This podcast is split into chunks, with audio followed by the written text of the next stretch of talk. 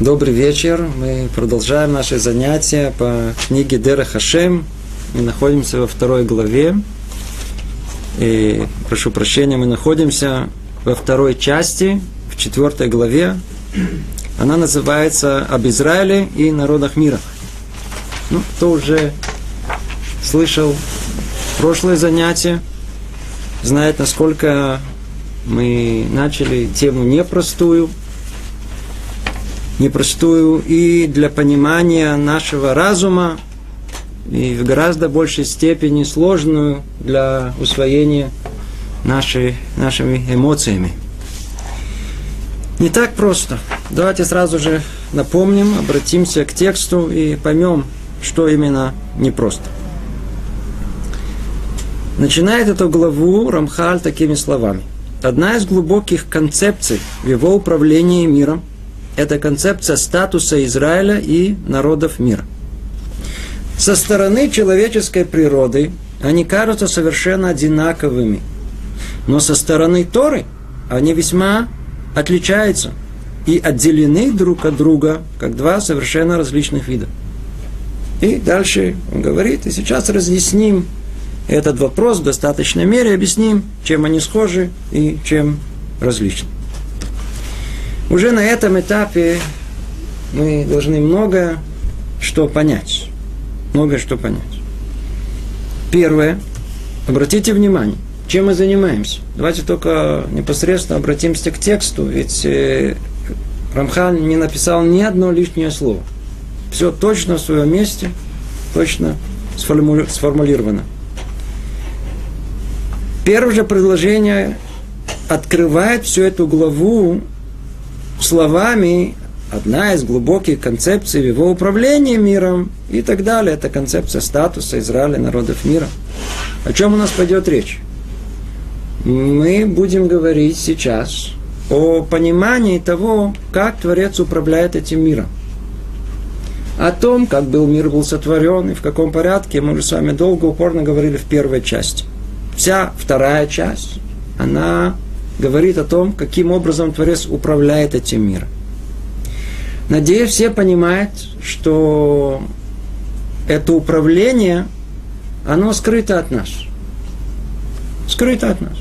То есть, другими словами, мы собираемся говорить о том, что совершенно не находится под нашим носом. Скрыто от простого человеческого понимания и только благодаря тому, что Творец раскрыл это пророкам – раскрыл это в Таре, передал это мудрецам, только поэтому мы можем хоть немного об этом знать. Иначе бы, иначе бы, как тут сказано, со стороны человеческой природы, то есть со стороны видимой, нет никакой разницы между евреями и народами мира. Эти люди, эти люди. Проверьте их. Зайдите к любому врачу, он вам скажет. Никакой разницы евреям и неевреям нету. Никакой. Более того, хотите пойти, может быть, к психологу, может быть, он разбирается в том, что не кости и мясо, вы увидите, что он скажет то же самое. Особенно с учетом того, что в основном евреи как раз и эту психологию и обосновали, и развили. Все то же самое.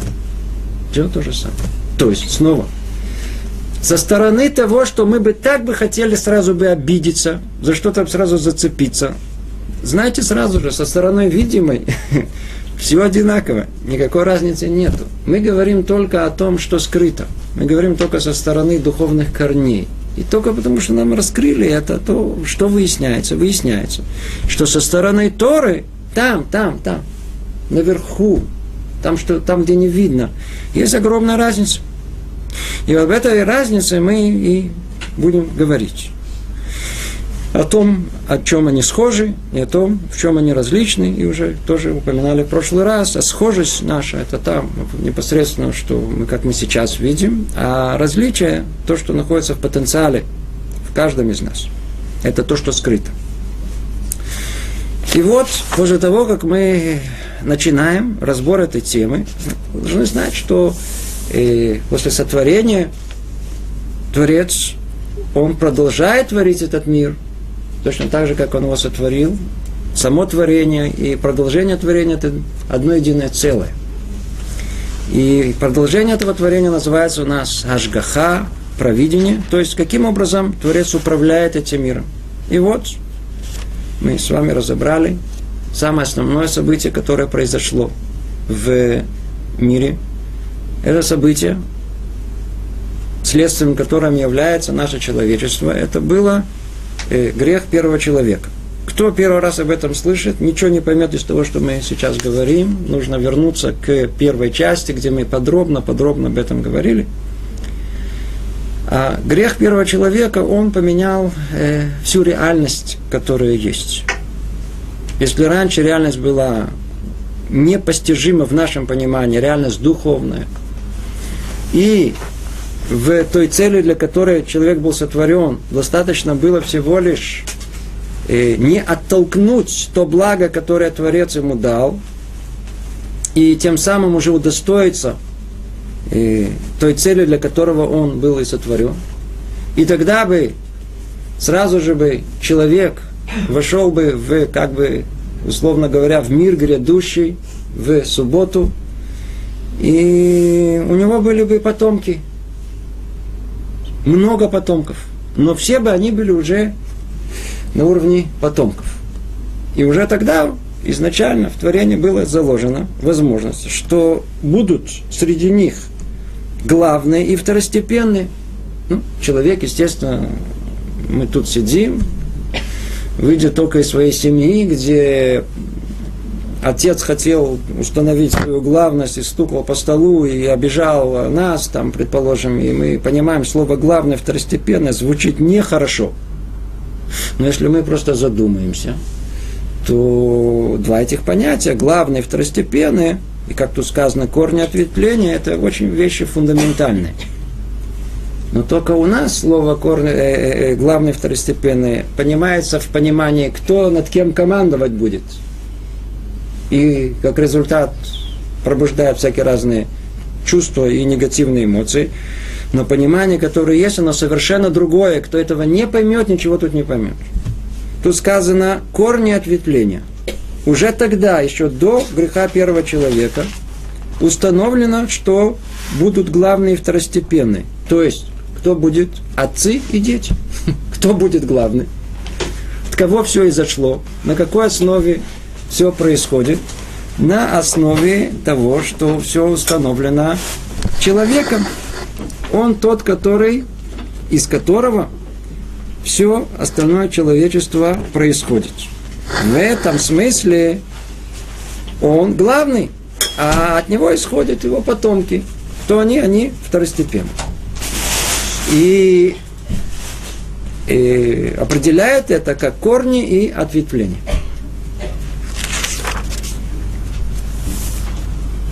Но первый человек согрешил. И история всего человечества, оно принципиально пошло по другому пути. Человек упал, оделся в чувство, оделся в плоть телесную. И все изменилось. Теперь цель осталась. В принципе, та же цель, она осталась в творении. Но только достичь ее стало гораздо-гораздо сложнее. Соответственно, этому и потомство, которое рождается у человека после греха, ему также гораздо сложнее достичь цели творения. И вот человечество начинает развиваться. И Творец дал каждому из потомков первого человека исполнить ту самую миссию, для которой он появился в этот мир. Как мы уже много-много раз говорили, Посмотрите вокруг себя, ни один пример сюда не попал случайно. Если мы что-то видим перед собой, есть магнитофон, микрофон, книга, каждый из них появилась для какой-то цели. Ничего бессмысленного в мир не пришло. Так и человек не приходит в этот мир бессмысленно. Он пришел для определенной цели. Творец сотворил человека для определенной цели.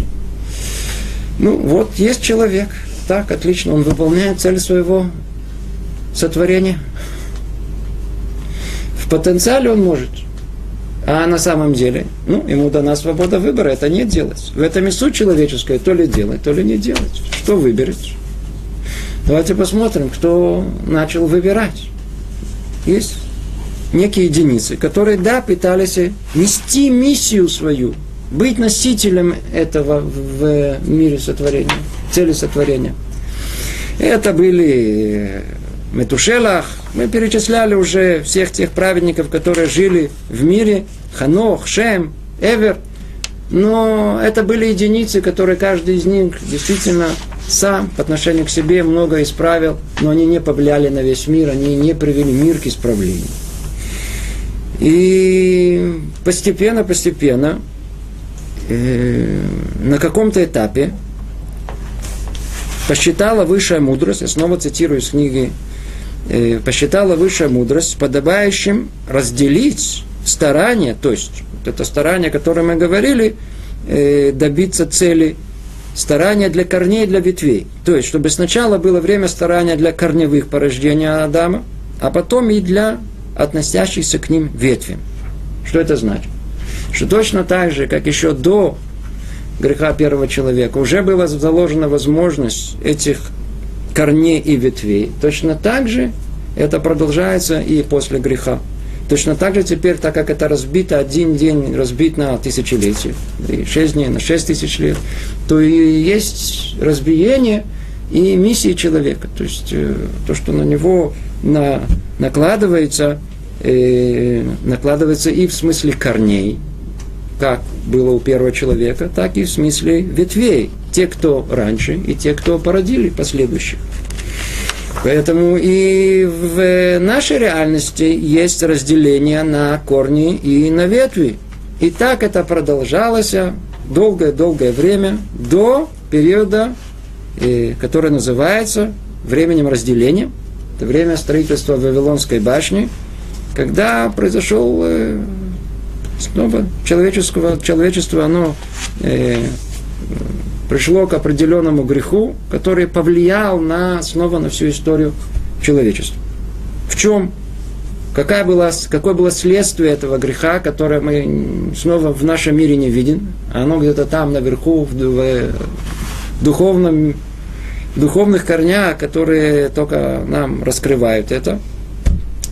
Как описывает Рамхаль, и поскольку во время разделения переполнилась чаша людских грехов – праведный судья постановил, что следует закончить время коренного старания, и что конец всех вещей будет установлен в соответствии с тем, что подобает им, как корневым объектам, на основании того, что уже произошло до этого момента.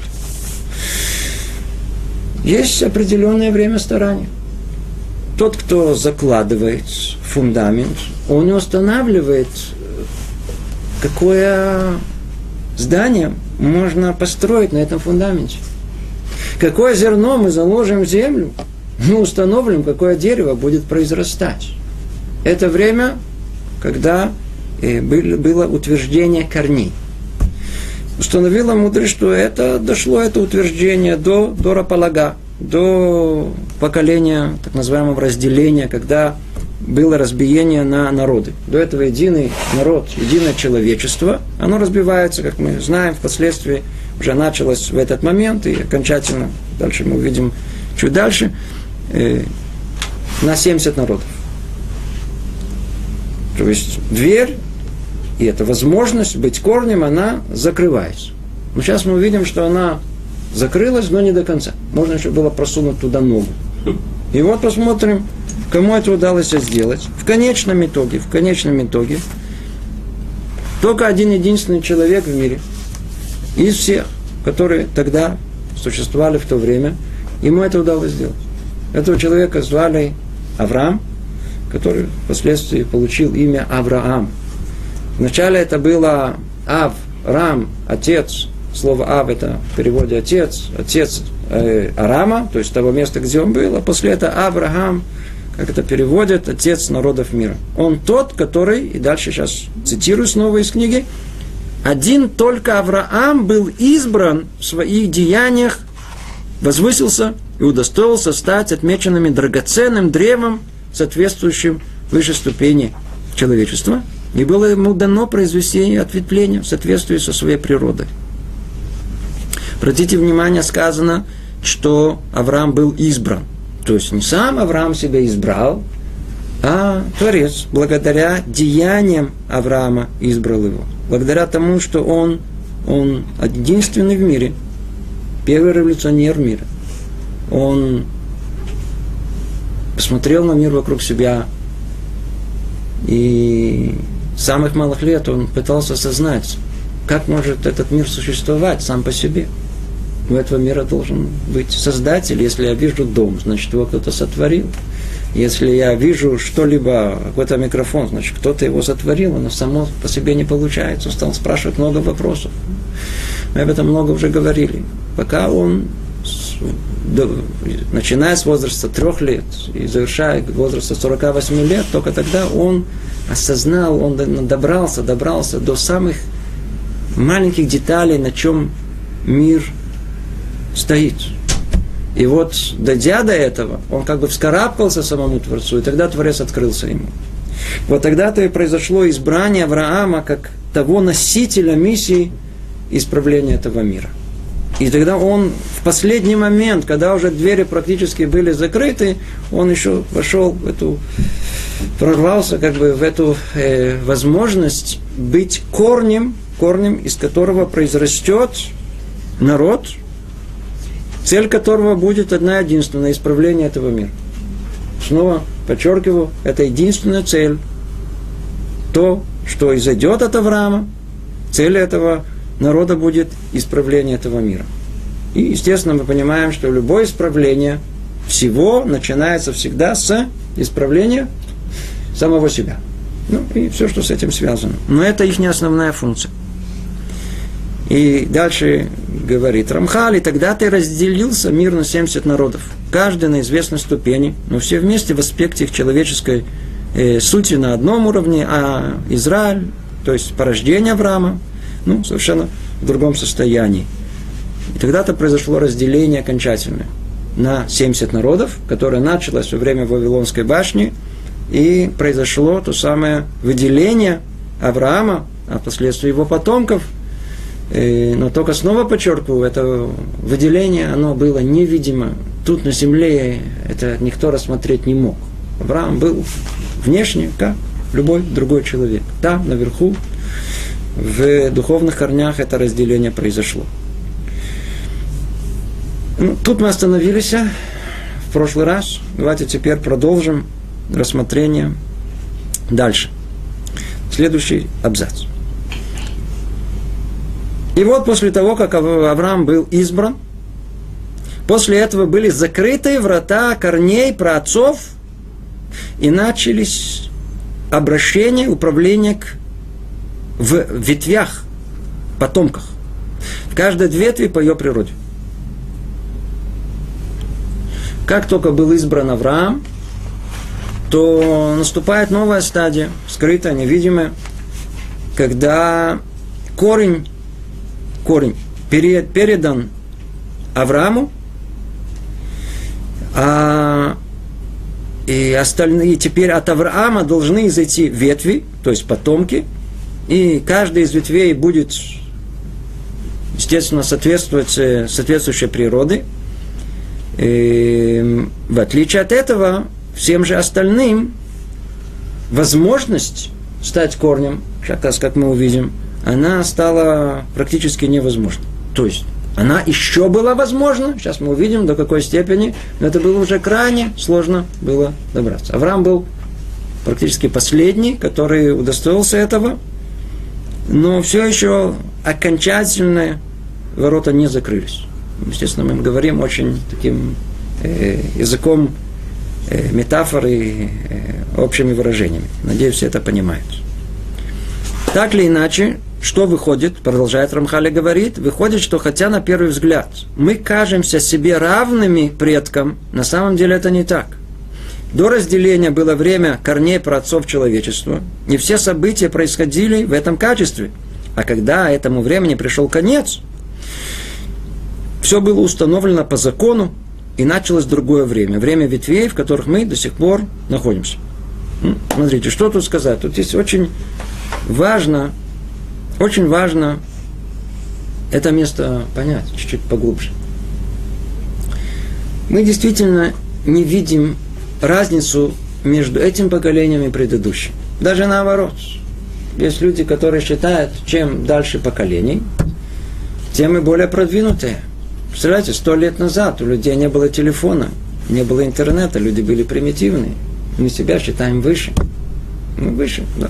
Чем дальше от обезьяны, то, по-видимому, мы более, более высокоорганизованы. И еврейское понимание, ну, с точностью наоборот. Чем дальше мы от творения, чем дальше от получения Торы, тем человек все больше и больше и больше падает, и ниже, и ниже, и ниже. И никакие интернеты и, и спутники самолетами не помогают человеческому развитию. Это помогает удобству ему жизни, делает ее комфортабельной, но наоборот, это даже усугубляет душу, душу человека. Там уже точно его исправление. В этом смысле поколение, которое было сейчас, и поколение, которое было раньше, это день и ночь. День и ночь. Это, это не наша тема даже разбирать. Мы, каждый знает о том, что посмотрите на поколение наших детей, поколение это, поколение э, предыдущее. Это какие-то разные люди. А когда мы начинаем читать, стараемся войти в те образы, которые были в прошлом, и тем более. А что говорить о том, что было тысячу лет назад, две тысячи лет назад, три тысячи лет назад. Да. Ну что, человек как-то не видит общую картину. Ему очень тяжело посмотреть на все в общем и увидеть себя, своего отца, своего дедушку, прадедушку. И так поколение, поколение, поколение, поколение, поколение. В принципе, мы же не появились ниоткуда-то. Мы появились а, как результат длинной цепочки порождений – результат. Так вот, что говорит нам Рамха? На первый взгляд мы кажем себе равным предкам. Хм. Это вовсе не так. Мы не равны предкам. То, что предки заложили в нас там тысячелетия назад, мы только пожимаем. Это отдельно. Не будем даже входить в, это, в эту тему. Это, это тема сама по себе. Кто хочет, сам может ее додумать. Но так или иначе, надо знать, что основа основ была установлена нашими предками. И там произошло основное разделение. Там была основная битва, основной бой за звание человека, за звание э, носителя э, миссии этого мира. И там, кто выиграл, его потомки удостоились. Смотрите, для многих это слышать очень тяжело, невыносимо, это же очень пугает. Это можно понять, по-человечески это можно понять. Но с другой стороны, разум все-таки может понять, что, к примеру, сейчас в Англии есть, э, по-моему, там должен быть король, королева, по крайней мере, принцы есть, я слышал. Королева тоже. Есть королева. Короля нет, Ну, но зато принцы есть. Теперь принц Чарльз, по-моему, его зовут, если не ошибаюсь. Скажите, кому-то одному из э, жителей Лондона или Англии пришло в голову, а почему не я принц? Мог бы спросить, в наше время все-таки в духе либерализма и равноправия и демократии, каждый мог сказать, а что ты, что ты задираешься, ты, ты, ты вообще кто такой? На что Чарльз должен что ответить? А ты кто такой? У меня, говорит, ну заслуги твои есть. Давай проверим твою айкию, не знаю, то, что ты добился, кто ты на самом деле. Она говорит, идите, ничего не проверять не надо. Почему? Говорит, а у меня папа был, у меня папа. А у папы кто? А у папы папа. И так дальше. Кто? А у нас все цари в поколении. Теперь кто-то приходит в претензии, что-то я не видел, что кто-то приходил в претензии. Почему? Ясно и понятно, что если там отцы удостоились а, каким-то образом, то дети, даже нерадивые, они пожимают плоды успехов своих праотцов. Это то, что тут и происходит. То есть всегда можно приходить и жаловаться. А почему вы? Я не знаю, почему мы. Это что? Именно почему я, я не знаю. Но единственное, что знаю, что у меня был там, там, там, там, там, далеко-далеко был праотец, благодаря которому я могу тут вообще находиться, читать. У нас даже молитва, она начинается с этих слов. Элокей Авраам, Элокей Ицхак, Элокей Яков. У нас право вообще обратиться к Творцу только благодаря наших праотцов. Только благодаря им. Просто, иначе бы у меня не было никакого права вообще. Кто я такой? Из того, что они удостоились, они передали своим потомкам. Единственное, что, что кто я должен быть? Я желательно, чтобы я был каким-то родивым, этим родивым этим потомкам, а не нерадивым. Видимо, то, что о чем они молились, о чем они плакали, чего они желали, как они э, выстрадали свою миссию и передали ее, и как весь еврейский народ это нес на протяжении тысячелетий, вопреки всем преследованиям. Ну, в надежде, что мы с вами тоже это продолжим. Да, да, это, это что-то другое. И в этом смысле надо понять и признать о том, что мы не равны нашим предкам. Предки это были корни, они были в этом смысле главные, а мы являемся второстепенными, мы называемся ветвями. И, как тут сказано, снова повторим, выходит, что хотя на первый взгляд мы кажемся себе равными предкам, на самом деле это не так. До разделения было время корней, про отцов человечества, и все события происходили в этом качестве, а когда этому времени пришел конец, все было установлено по закону, началось другое время, время ветвей, в которых мы до сих пор находимся. Теперь очень важно подчеркнуть, что если бы во времена Авраама был бы еще один человек, который точно так же, как Авраам бы, он бы постиг суть этого мира. Оказался таким очень дотошным, честным ученым, который бы раскопал бы истинную природу этого мира бы. И он бы оказался бы корнем. И был бы не один, а несколько корней. Почему оказался корень один? Один Авраам, тот, который все это э, обнаружил. Он тот, который понял истинное предназначение этого мира. И давайте пойдем дальше.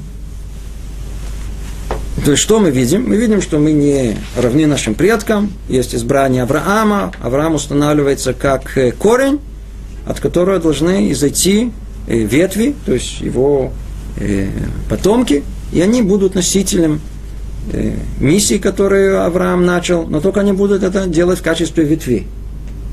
Теперь давайте дальше, что сказано. Но по своей великой доброте и благоволению постановил Творец – и позволил даже ветвям других народов при желании своим, при желании своим выбором и своими деяниями выкорчевать себя из своего корня и войти в общность ветвей нашего отца Авраама, мир ему.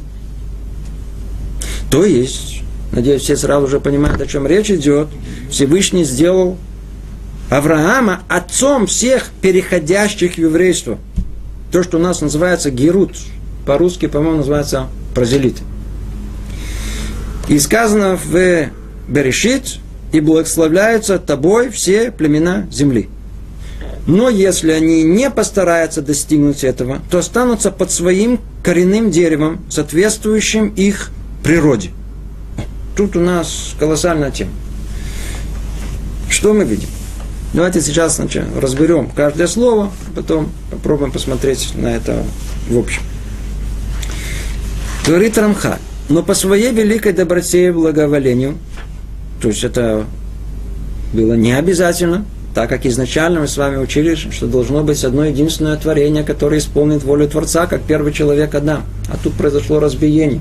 После того, как Авраам был избран, то он становится главным, а все остальные народы становятся в этом смысле второстепенные, не они теперь несут ту самую миссию исправления этого мира. Но что? По своей великой доброте и благоволению постановил Творец и позволил даже ветвям других народов, видите, тут еще употребляется слово народов, при желании своем, при желании и своим выбором, и своими деяниями.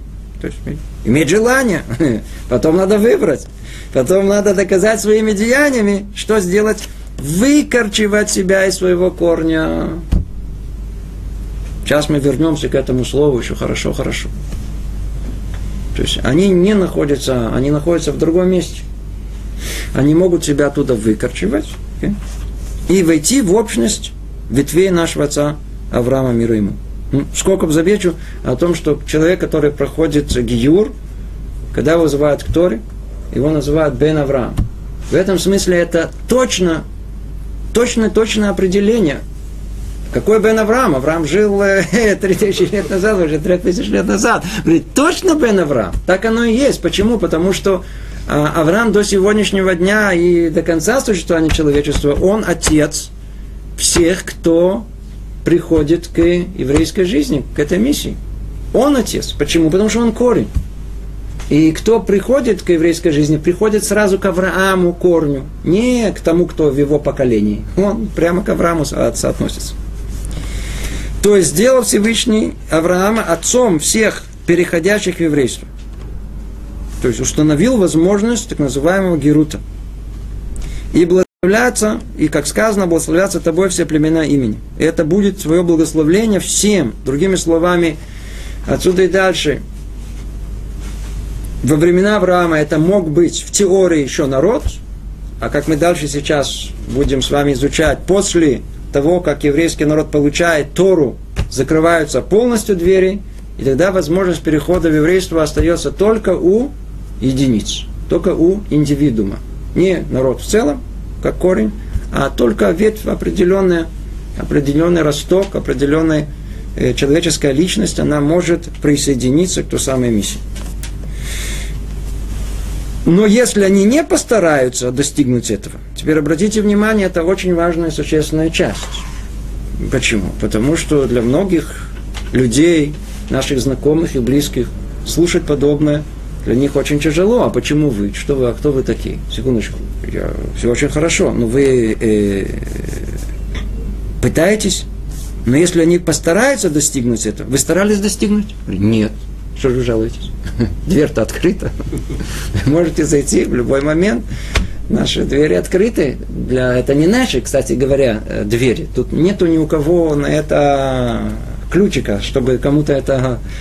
Дверь открыта со времен Авраама Вину. Э, но только надо что? Постараться достигнуть этого. То остану... А если они это не сделают, то есть не постараются, то они останутся на своем коренном дереве. И тогда останутся с соответствующей им природой. Все очень просто. Останутся теми, кем они есть, со своей миссией на том уровне, на котором они находятся. В отличие от еврейской, которая она совершенно другая. И в этом смысле есть колоссальная разница между евреями, которые несут как бы основное предназначение, и теми, которые это не несут. Теперь давайте обратимся к этой теме чуть-чуть поглубже. Чуть поглубже. И почему? Потому что тема э, перехода в еврейство – это тема актуальная. Она не чисто теоретическая, которую мы изучаем в небесах. Это тоже надо понять, что там происходит. Но у нас есть э, прямо тут перед носом э, очень непростая больная тема. Тема перехода в еврейство.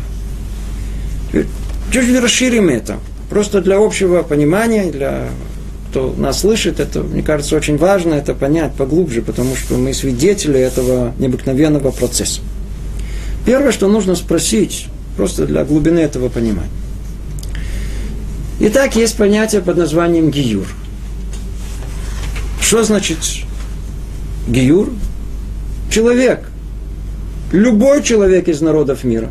То ли он китаец, то ли он эфиопец, то ли он аргентинец, то ли он э, из Ливана, с любого места, человек не, не важно какой национальности, он может стать евреем. Каким? Полным. Э, с полными правами, как есть у любого еврея. Он такой же еврей. Такой же еврей.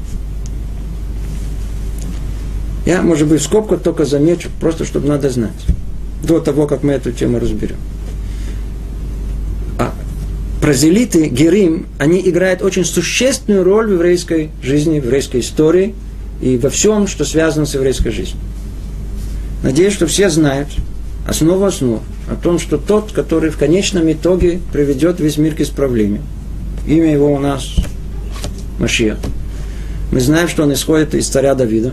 И царь Давид – он сам исходит от Рута Мавия, от э, праматери царствования, что называется, которая не была еврейка, которая приняла Гиюр. На протяжении всей еврейской истории у нас было много исключительных личностей, которые присоединились к еврейскому народу. Они зашли из других корней, они перешли как индивидуумы. Нас э, указывают мудрецы на, на, на, на, на, на корень всей устной Торы. Мы знаем о том, что у нас самая основная Тора – это Тора устная. Основа всего. Там понимание, что написано в Торе письменно. Кто корень этого? Раби Мейр. Раби Мейр был потомком Кисара Нерона. Он исходит из корней Исава. Из другой, из другой части. Вся Тура прошла через Раби Акива. Как известно, он был Бен Герим. И таких примеров можно привести много, когда даже Гдоледор, то есть самые основные лидеры поколения, они были Герим. Это не то, что э, они э, какое-то другое положение занимают. Они занимают самое равное положение и э, соответственно того, как они в этом, какое место они находятся.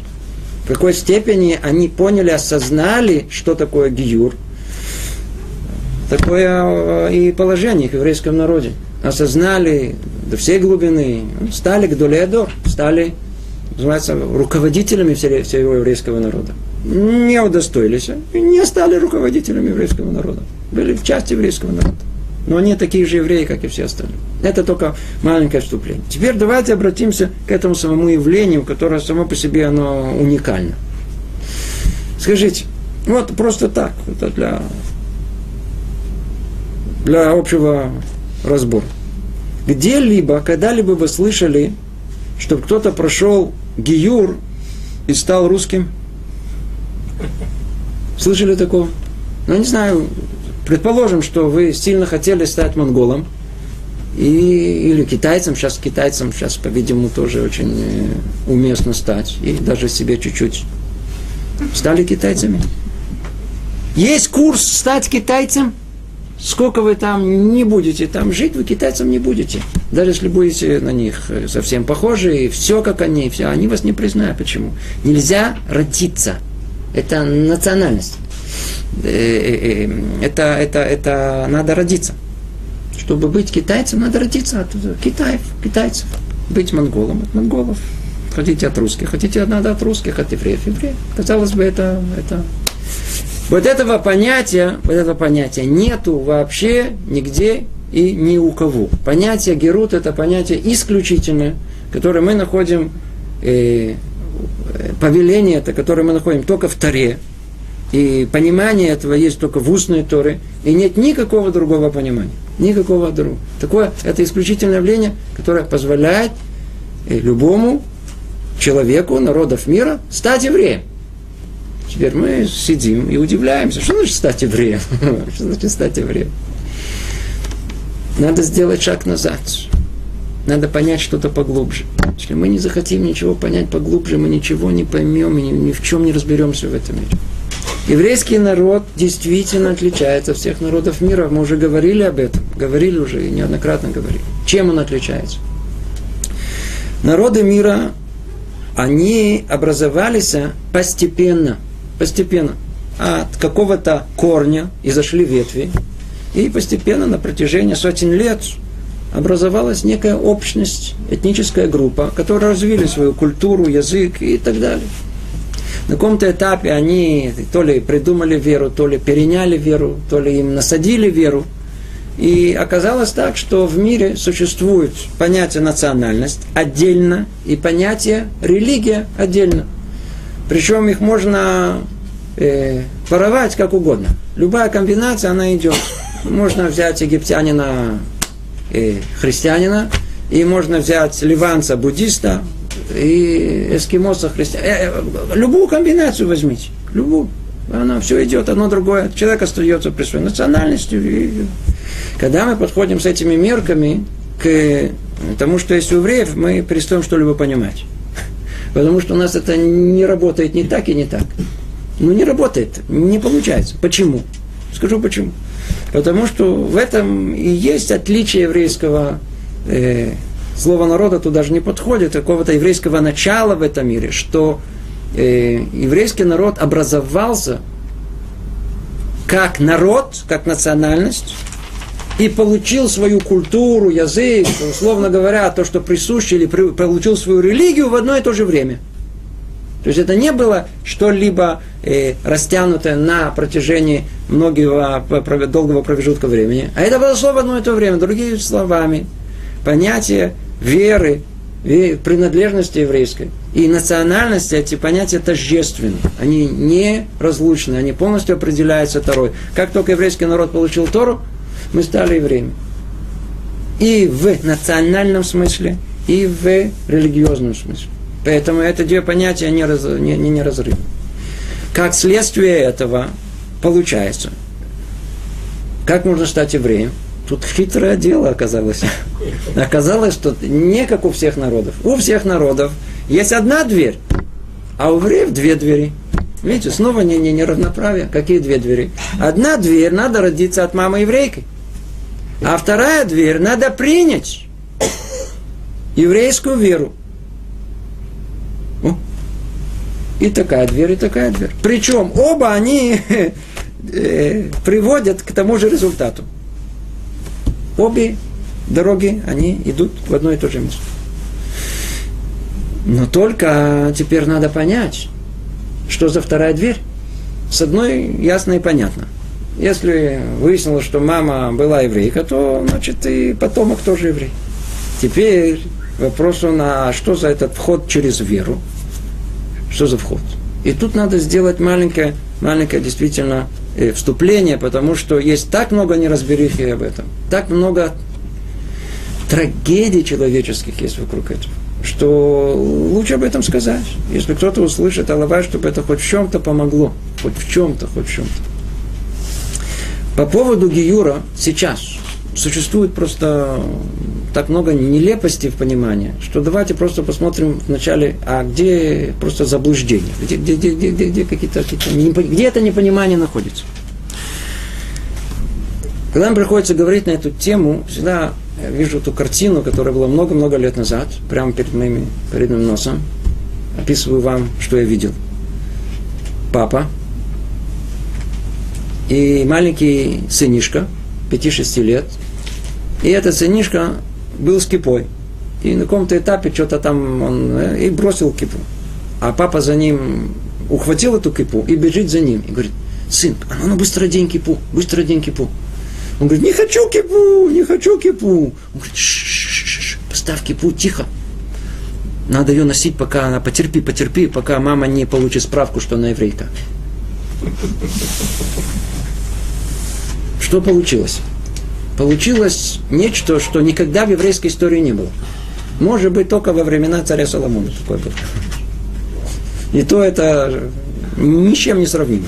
Вдруг оказалось, что евреи, которые были тысячелетиями гонимыми, и уж если кто-то приходил к евреям, это были примеры исключительнейшей личности, которые знали, что если я сейчас стану евреем, я пройду Гиюр, то меня могут убить.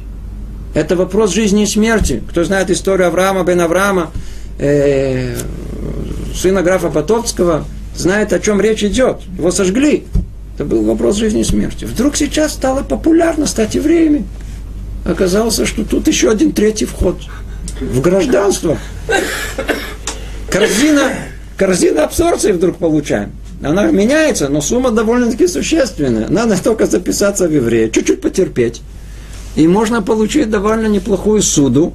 И после этого можно вернуться назад, кстати говоря, открыть там свое дело, купить квартиру. Так, кстати, вначале и было. И смотрите, сколько трагедий. Это случаи крайние, да, это крайний случай понимания. Но есть случаи более такие э, э, существенные, когда, да, э, не для какой-то определенной цели хотели принять гиюр, то есть явно такой цели не очень благородной, да, нечестной, а по-настоящему хотят принять гиюр. Но только просто по статистике надо знать, большинство прохождения гиюра приводит только к трагедиям сейчас. И это очень просто и очевидно. Почему? Я скажу почему. Почему человек вдруг хочет пройти гиюр? Кроме тех случаев, которые вообще не рассматриваю, что это для того, чтобы получить какую-то выгоду от этого. Есть много людей, очень духовных, которые получаем много писем, которые хотят пройти гиюр. Кстати говоря, во всем мире есть невероятное э, желание пройти гиюр. Я говорил с одним раввином из Европы, они работают там дополнительные часы, они, они, они, они постоянно есть со всех стран Европы. Я не говорю, что происходит в, в, в Южной Африки и во всех местах, по всему миру количество людей из Китая, из э, э, Парагвая, из Венесуэлы, из э, Германии, из Нидерландов, множество людей хотят пройти, пройти Гию. Вещь тоже сама по себе удивительно. Так вот, э, когда человек хочет пройти Гиюр, то тут есть две, две возможности. Я больше знаком с теми, кто хотят пройти Гиюр выходцами из России, из Украины, Белоруссию не забудем, из других стран бывшего Советского Союза. И вот обратил внимание, что на самом деле, если только честно, честно, человек будет честен сам собой. Не надо разговаривать, разглашать. Желание пройти Гиюр в основном исходит из неудовлетворения обществом и тем положением, в котором находится там с одной стороны, и идеализацией, фантазией еврейского э, содружества, общества, в которое он хочет присоединиться. Ему кажется, что только вот я оставлю это место и попаду в э, к евреям, а у народов мира, как правило, евреи, они ассоциируются с неким таким братством закрытым, мафия. Мафия. И масонство, которое, то есть и это нигде, кроме в дикой фантазии этих людей, не существует. Почему? В принципе, мы бы не против, если бы мы бы организовались, но мы не можем организоваться. Но мы можем быть, как они думают, что, в принципе, надо там что-то сварганить, какое-то внутреннее какое-то противостояние всего мира. Не получается. Ведь два еврея, три мнения. Даже если бы захотели, не получилось. Но они продолжают фантазировать, что это есть евреи, они заразили этим всех остальных людей, все полагают, что стану евреем. А, там точно кто-то какой-то приедут, все помогут, заплатят, что-то такое произойдет, что они ждут чего-то невероятного. Сейчас стану евреем, и что-то произойдет. Стали евреями. Ничего не произошло. Наоборот, все стало еще хуже. Это трагедия. Трагедия. Поэтому наш, надо знать, в отличие от всех религий мира, которые э, видят основой своей желание привлечь как можно больше э, э, как можно больше, как мы их называют, прихожан, как можно больше прихожан в свои ряды. У евреев есть тенденция полностью обратная. Любой, кто к нам приходит, мы должны его оттолкнуть. Ты чего? Для чего тебе это нужно? Ты на что ты, на куда ты идешь? Ну, ты пройдешь все это, одни мучения будут. Я говорю, одни трагедии за это. Поэтому надо знать, насколько гиюр – это понятие ответственное. Надо знать просто определение. Гиюр – это не присоединение к общности еврейского народа. Это не присоединение к социоэкономической группе людей определенной. Вовсе нет. Кто так полагает, он, он, он делает шаг очень неверный, и который в конечном итоге повредит ему самому. Гиюр это нет. Гиюр, понимание Гиюра одно единственное. Одно единственное. Точно так же, как все евреи, которые есть вокруг, они прошли Гиюр, но только не они сами, а их потомки. Знаете, когда? На горе Синай. Там описано, что там мы в конечном итоге все прошли Гиюр, мы все герим. Кто захочет, как мы, как наши предки, я прошу прощения, как наши предки, пройти Гиюр таким же образом. Обратите внимание, таким же образом. А каким образом? О, что у человека есть? Голова, есть душа и есть тело. Головой понять еврейское мировоззрение, принять все 13 основ еврейской веры, понять, разобраться в единстве Творца, душой, душой, любовью, и благоговением перед Творцом, служить Ему, молиться перед Ним, и телом исполнять заповеди Творца. Если он готов принять это, по-настоящему он понимает это, это единственное, что ими движет, и не что-либо другое, это есть истинный гиюр. И нет никакого другого нет никакого экспресс-гиюра, нет никакого гиюра в, э, такого армейского или не армейского гиюра. Нет никаких других гиюров, есть один-один единственный. Это не присоединение к еврейскому народу. Я уже не говорю в скобках о том, что мы, этот еврейский народ, которому так хотят присоединиться, вы присоединяетесь не в самую лучшую его, что называется, эпоху. Наша эпоха, мы еще об этом будем говорить, наша эпоха, как называется, Ахарита Ямим. Мы находимся в конце дней. И мы еще разберем с вами, что написано про эти дни. В каком состоянии плачевом духовном будет находиться этот еврейский народ. Человек сейчас, который придет к еврейской жизни, он оставит свое общество, оставит свое положение, разобьется в свою жизнь, придет сюда. Иди знать, что вы тут найдете. Иди знать, что вы найдете. Вы можете столкнуться практически с чем угодно. Евреи уже давным-давно перестали жить как евреи. Но из-за того, что у всех в паспорте все еще что-то написано, а иди знай, у кого еще и на лбу, э, ну, я извиняюсь, на, на носу, хотя в последнее время у всех как-то носы выпрямились. И ты иди знай, что произойдет. Поэтому надо 10 раз обдумать, прежде чем человек сделает такой поступок. Если им движет только истинное, честное желание присоединиться к служению Творцу. Когда только он будет держаться только за одно единственное, за Тору, а не за людей. Ему не надо будет костыли, уважения, внимания постоянного, постоянного. Хотя, чтобы вы знали, любой, кто приходит к нам, Геру, у нас есть мецва, его уважение и так далее. Но если человек придет только за этим, будет несчастным. Не только что не стоит это делать, нельзя это делать. Просто Разум должен помочь нам в этом. Это не, неразумно это делать. Не надо причинять себе вред. Это было два слова о том, что такое гиюр. И тут у нас есть еще много-много-много о чем на эту тему говорить, но лучше мы все-таки, может быть, продолжим. Надеюсь, что сама по себе эта тема уже она немного прояснилась. Итак, снова повторим. Четвертый параграф. Но по своей воле, доброте, благословению постановил Творец и позволил даже ветвям других народов при желании своим выбором и своими деяниями выкорчевать себя. О, слово выкорчевать. Обратите внимание. Это слово не просто так написано. Тут нет ни одного лишнего слова. Вся проблема, что принимает еврейство без того, чтобы выкорчевать себя из своего корня. Хотят жить, как жили. Многие, например, даже жалуются и говорят, а чего вы вдруг заставляете соблюдать какие-то мецвод? Скажите, а веру в Бога недостаточно? Я в сердце, я верю. Недостаточно в сердце. Иди знай еще побольше вашего. Кстати, таких евреев тоже очень много. Кстати, откуда все это идет? Откуда вдруг эта идея с верой в сердце? Надеюсь, всем ясно и понятно.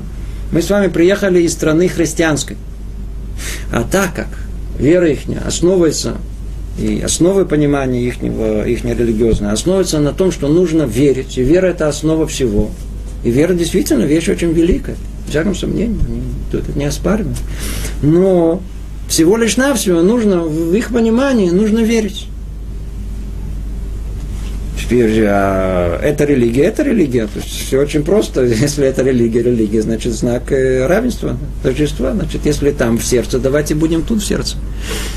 Надо знать, что нет ни практически никакой связи между того, что есть в иудаизме, и то, что есть в христианстве. И хотя христианство полностью изошло из иудаизма, оно отошло далеко-далеко. Она взяла только один принцип, но основу всему оно не перенял. Поэтому мы не, совершенно не принимаем идею веры в сердце. Знаете почему? Хотя бы потому, потому что иди знай, что там в сердце. А я в сердце. А не знаю, что там в сердце. Все скрыто. Мы тут говорить можем что угодно. Что там в сердце? Можно... Видно Богу. Ну, видно Богу. Очень хорошо. Нам не видно. Я боюсь, что вам самим не видно. Поэтому не принимается вера в сердце.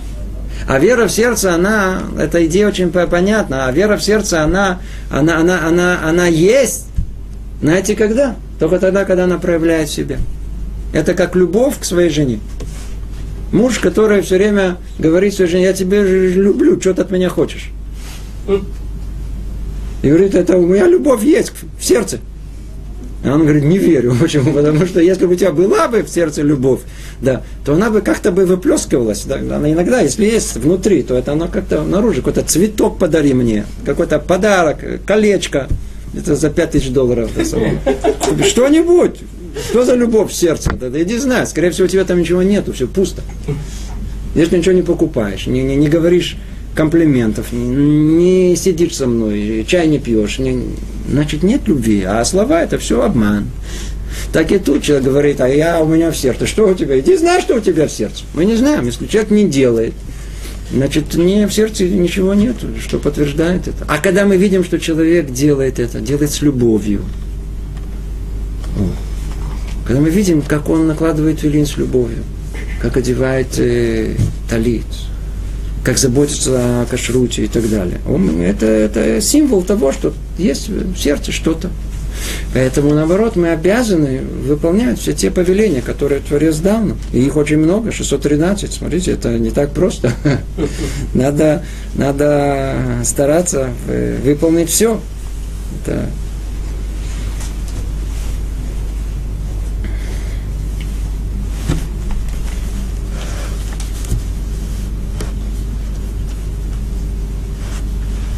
Есть тут еще один момент важный, который надо добавить. Все-таки, если мы уже начали, мы попробуем еще до закончить. А многие почему-то полагают, что гиюр – это выдумка человека. Надо было сказать в самом начале. А если это выдумка человека, то ну, были когда-то люди это придумали. Мы тоже люди. Они когда-то поуправляли. Теперь дайте мы будем управлять. Если когда-то они установили, что Гиюр это так и так и так, теперь мы пришли, нет прошлых поколений, и теперь мы сейчас установим, что такое Гиюр. А то, что Гиюр это что-то другое. И вообще это э, э, абсурд вообще перенести это на наше поколение и давать кому-то в руки порулить. Почему? Потому что нет баранки, нету, нету руля. Она, она, она, что-то установлено, платформа едет сама. Они говорят, да, я порулю. Не, не получится. Все, кто хочет сейчас прийти, хотят сейчас прийти и поменять все условия, и сказать, нет, давайте, Гиюр это, это как было последнее изобретение. Знаете, что такое в Израиле сейчас Гиюр? Если вы в течение двух недель будете есть питу с фалафелем, с хумусом, слышали, знаете, что это такое? Кто, кто тут живет, сразу знает, это такие национальные израильские блюда взятые все у арабов, кстати говоря, то, то, то тот становится, и, ну, естественно, надо пройти армейскую службу, то он становится автоматически евреем. Обратил внимание, да, при моей армейской службе нас служили друзы и черкесы, они ели питу, фалафель с хумусом и служили в армии. Но я еще не видел, что это их сделало время. Не сделало их время. Другими словами, никому баранку эту, что такое установление еврейства, оно никому не передано, оно не существует, никто не может этим. Это установлено один раз, установлено тысячелетия назад, с тех пор это ничего не меняется. Один раз установлено и на веки вечны. На веки вечны. Ну, мы с вами э, отвлеклись от э, центральной темы, да, от которой называется корчевать. Корчевать. Это то, что мы хотели только объяснить. Одно единственное слово чуть-чуть отвлекся, вернемся к тому, что есть многие, которые, которые приходят к еврейской жизни, и они остаются там, откуда они пришли. Остаются там же. И, но тут сказано, чтобы стать евреем, надо полностью себя выкорчевать. Выкорчевать полностью. Как написано у нас в Парашат Лех Леха. Еврей, первый кто еврей, кто был? Авраам Авин. Что там сказано? Ему в самом начале. Первое повеление, которое есть. А, Хочешь быть евреем? Лех леха. Иди себе из страны своей, с родины своей, с дома родителей своей. Уйди, уйди, уйди, уйди, уйди. Хочешь быть евреем? Уходи отсюда. Это называют выкорчевать. Что за этим стоит? Простая дроша тут есть. Есть три ступени, с которой человек должен отойти, выйти. Хотите быть евреями? Пожалуйста. Как? Как Авраама Вину. Как он это сделал? Что ему Творец сказал? Оставь страну свою. Уйди из того места, где ты живешь. С чем? С идеями, с пониманием государственной власти. Все очень хорошо, но это не еврейское. Человек, как правило, может это выполнить. Это не так сложно. Следующее повеление гораздо сложнее. Ему говорят, оставляй родину свою. Фу, родину оставить. А он привык к ней. Что такое родина? Знаешь, что такое родина? Родина – это речка, это березка, это Спартак, это мордобить, я знаю, это, это выпить и закусить, это селедочка, давайте на троих. Родина, теперь мне говорит, эту родину оставить, как ему оставить эту родину? Я ее перевожу с собой в душе, в любое место. У нас э, миллион население переехало из, оттуда сюда. Они с собой просто перевезли родину сюда. Родина уже давно тут существует. Селочка. Во всех ресторанах, во всех э, с елочками. Правильно, очень актуально. А что, прям так они... Есть, которые прям привезли, есть, которые у них было в багаже, не хотели расставаться. Хорошие, искусственно купили за границу, перевезли сюда. Что тут это прям со Снегурочкой даже. А что сказано? Уйди, оставь эту родину. Оставь, выкорчивай ее, иначе ты евреем никогда не будешь. Но самое сложное, что сказано, оставь еще дом родителей твоих. А, дом родителей твоих. В Таре сказано, наоборот, уважай родителей твоих. Как это понять? А ответ он такой. У нас в еврейском доме есть массу э, маленьких привычек. Как мы сидим, как мы стоим, как мы разговариваем, как мы себя ведем. Как мы себя ведем, когда нас не видят? М? Оказывается, это тоже есть э, еврейское, есть нееврейское. Говорит Творец Аврааму, оставь, уйди из дома своих родителей. Оставь свои привычки, эти мелкие бытовые, которые были у тебя. Хочешь быть другим? Оставь это все. Выкорчивай все. Уйди отсюда. Уйди, уйди, уйди в другое место. Только тогда мы становимся евреем. Кстати, это повеление не только тем, кто приходит к нам. Это повеление к нам самим. Это прототип, по которому мы должны понять, как по-настоящему мы становимся евреями. Иначе мы останемся такими евреями, которые только в потенции. А как мы дальше будем учить, еврей, потенциальный еврей, иди знай, он еще хуже, чем все представители народов мира. Ну, на этой мажорной ноте мы с вами завершим. Всего доброго.